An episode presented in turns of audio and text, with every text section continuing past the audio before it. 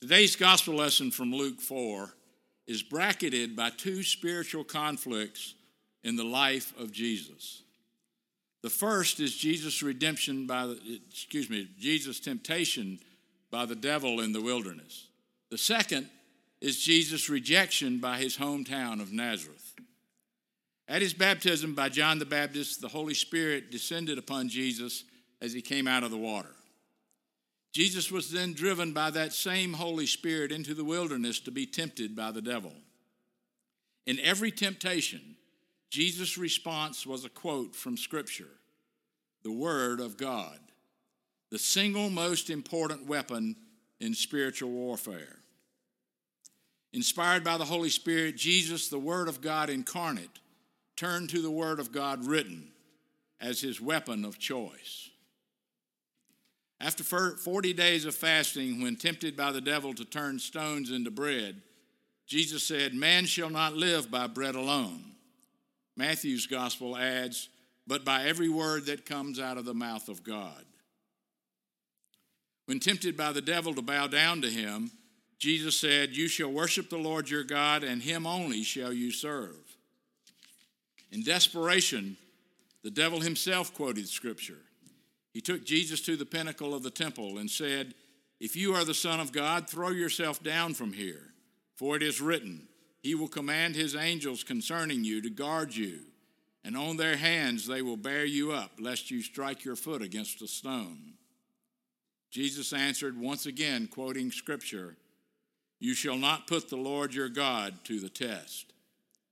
The Holy Spirit descended on Jesus at his baptism. The Holy Spirit drove him into the wilderness to be tempted by the devil. The Holy Spirit inspired his use of Scripture, the Word of God. The second bracket around our gospel lesson follows Jesus' teaching in the synagogue at Nazareth. He is rejected by his hometown. The very next verse after our gospel reading says, All spoke well of him and marveled at, his, at the gracious words that were coming from his mouth. But the crowd is fickle and will soon turn on Jesus. We have seen how Jesus called upon the Word of God to defend against the devil's temptations. We now see in what follows today's gospel that the Word of God convicted and angered the people. Jesus told the people about how Elijah went to the widow in Zarephath and how Elisha healed Naaman the Syrian. You know the stories. Elijah was, con, was con, con, in conflict with the evil king Ahab. And he said to the king, As the Lord the God of Israel lives, before whom I stand, there shall be neither dew nor rain these years except by my word. It did not rain for three and a half years, and a great famine came upon the land. Then the Lord said to Elijah, Arise, go to Zarephath which belongs to Sidon, and dwell there. Behold, I have commanded a widow there to feed you. It's a familiar story. Elijah went to Zarephath and found the widow.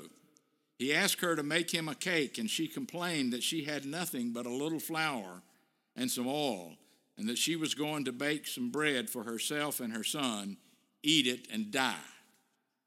Elijah said, Do that, but first, but first, Make me a little cake of it and bring it to me, and afterward make something for yourself and your son.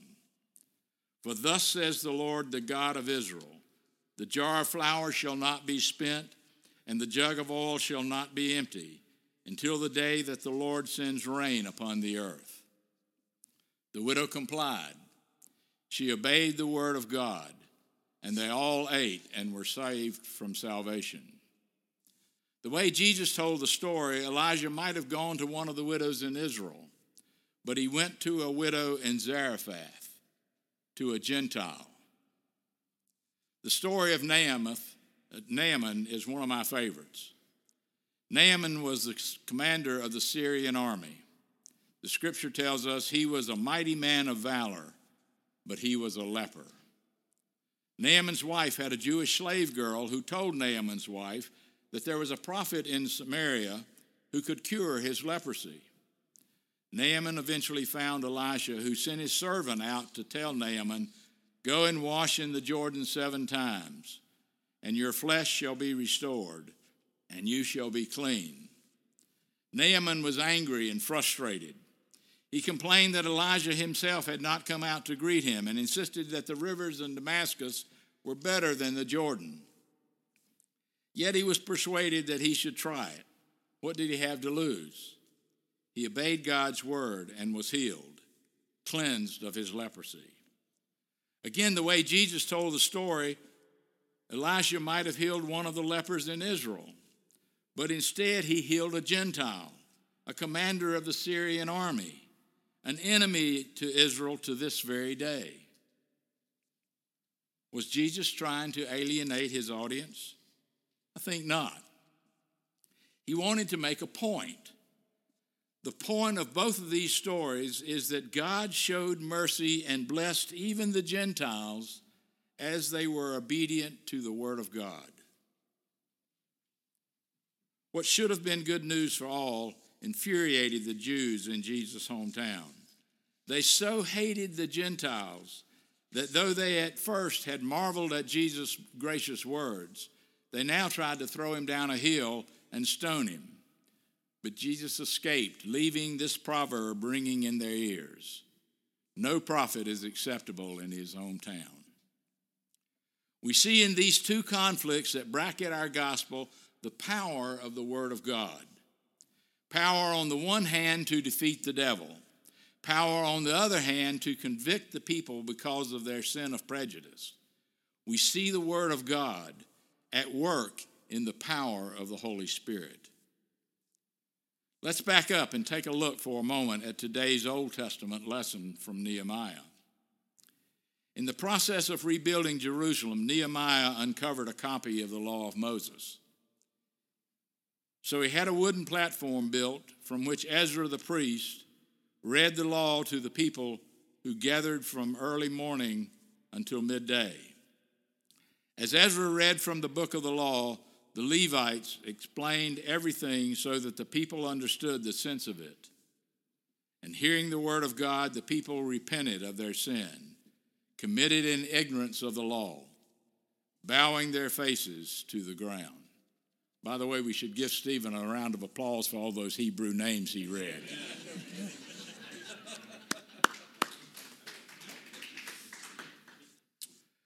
Would to God that the people today would repent at the hearing of the Word of God, would turn from their sin and follow the law.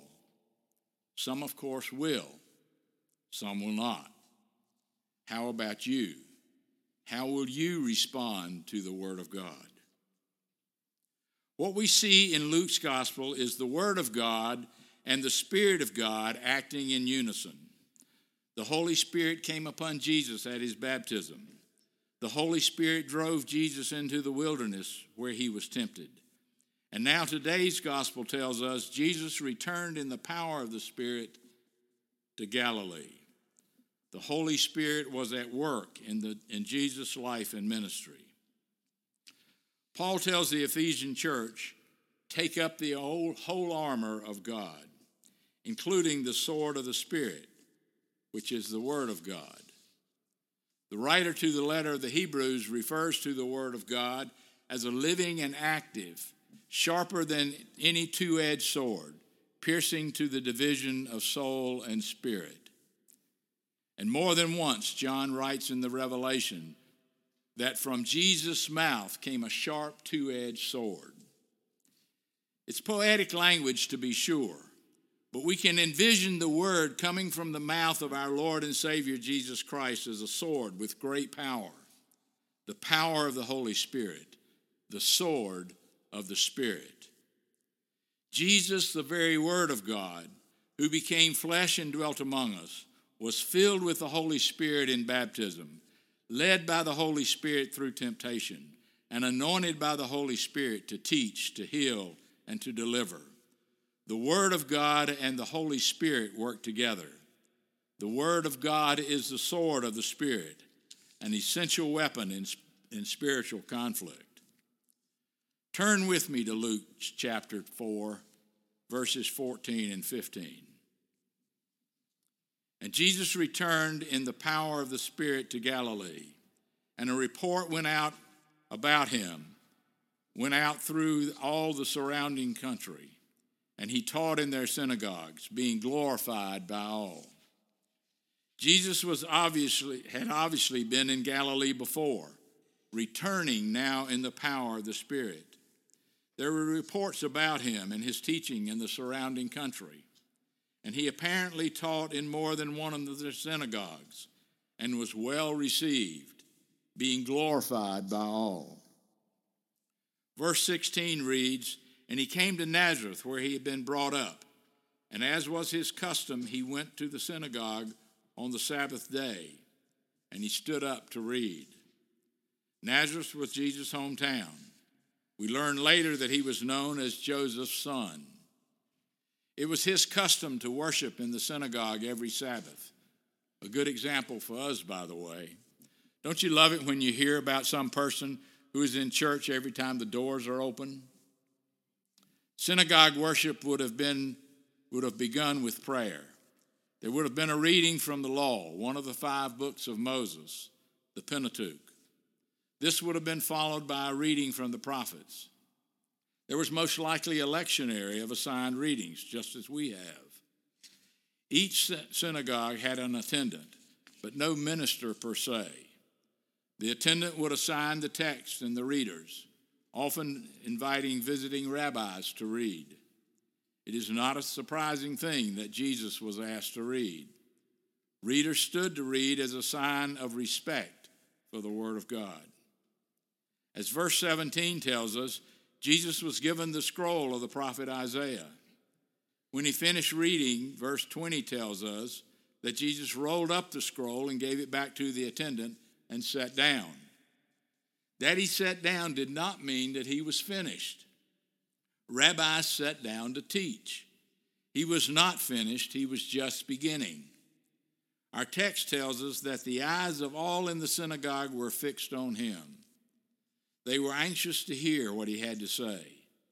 So let's look first at what Jesus read and then at what was understood by it. Verse 17 to 19 read And the scroll of the prophet Isaiah was given to him. He unrolled the scroll and found the place where it is written The Spirit of the Lord is upon me, because he has anointed me to proclaim good news to the poor.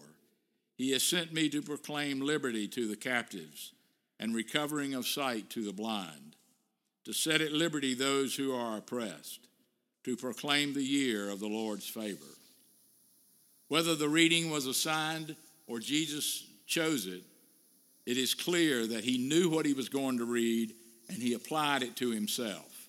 Today, he said, this scripture has been fulfilled in your hearing.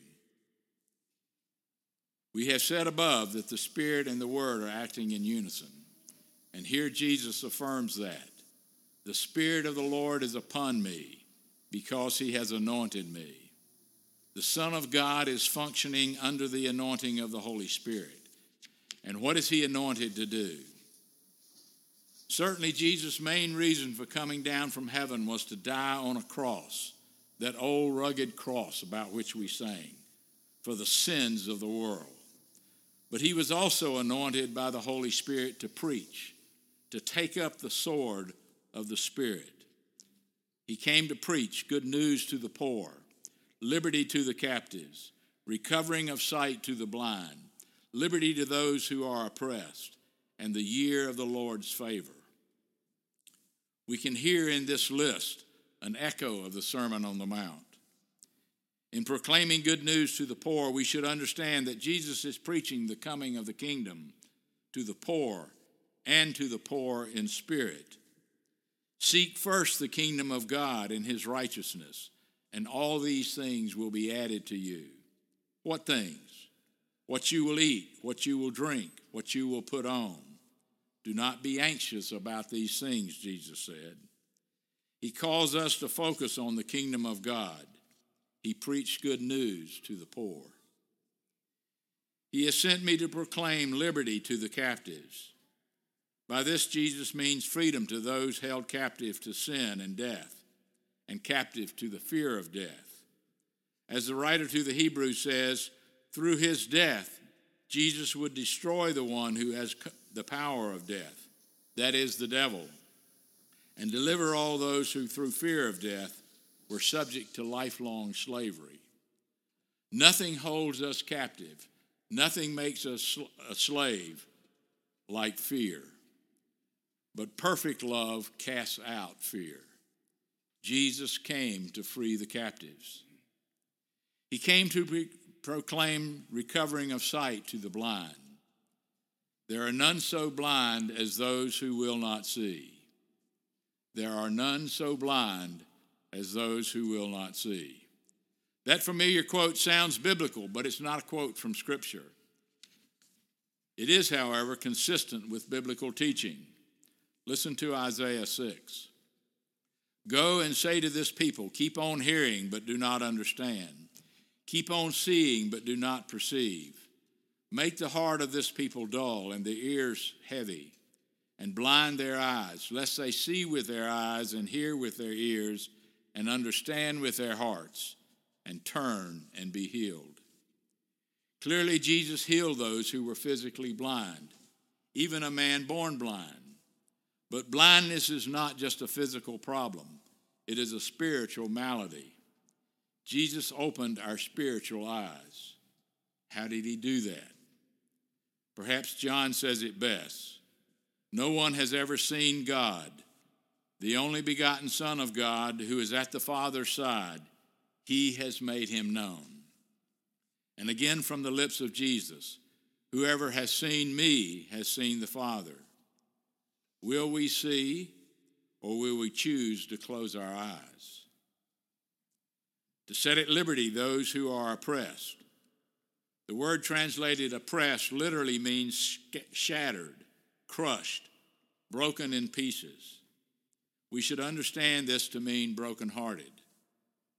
Again, we hear an echo of the Sermon on the Mount. Blessed are you when others revile you and persecute you and utter all kinds of evil against you falsely on my account. Rejoice and be glad for your reward is great in heaven. For so they persecuted the prophets who were before you. What is it that breaks your heart? For me, it is those who mock my faith in Jesus Christ, who think me a fool for trusting Jesus. For me, it is the rejection of God's love and saving grace offered to all. My heart breaks for the lost, for those who revile and persecute the church. And yet Jesus says, Rejoice. They persecuted the prophets, they will persecute you as well. Your reward is great in heaven. Finally, Jesus came to proclaim the year of the Lord's favor. It is the year of Jubilee, the year in which all is restored according to the law. It is the year of redemption, the redemption of lands and fields sold now to be returned to their original owners. The redemption of male and female slaves, especially those enslaved to sin, now to be set free. What is the year of the Lord's favor for you? What is the year of Jubilee for you? What is the year of your redemption? Could it be 2019? For me, it was 1972, the year the Word of God incarnate became my Lord, the year the Holy Spirit filled my heart, the year the Word of God written became the sword of the Spirit to me, the year of the Lord's favor. If you have been redeemed, you know it. If you do not know it, then open your heart today. Let the Word of God become a sharp, two edged sword piercing to the division of soul and spirit, of joints and marrow, and discerning the thoughts and intentions of your heart. Jesus, the Word made flesh, has come to us in the power of the Spirit. The Spirit of the Lord is upon me, because He has anointed me to proclaim good news to the poor.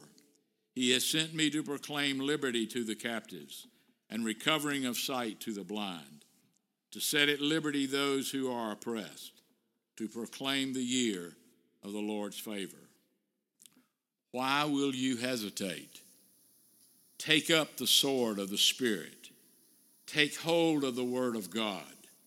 Let the Scripture be fulfilled in you today. Pray with me.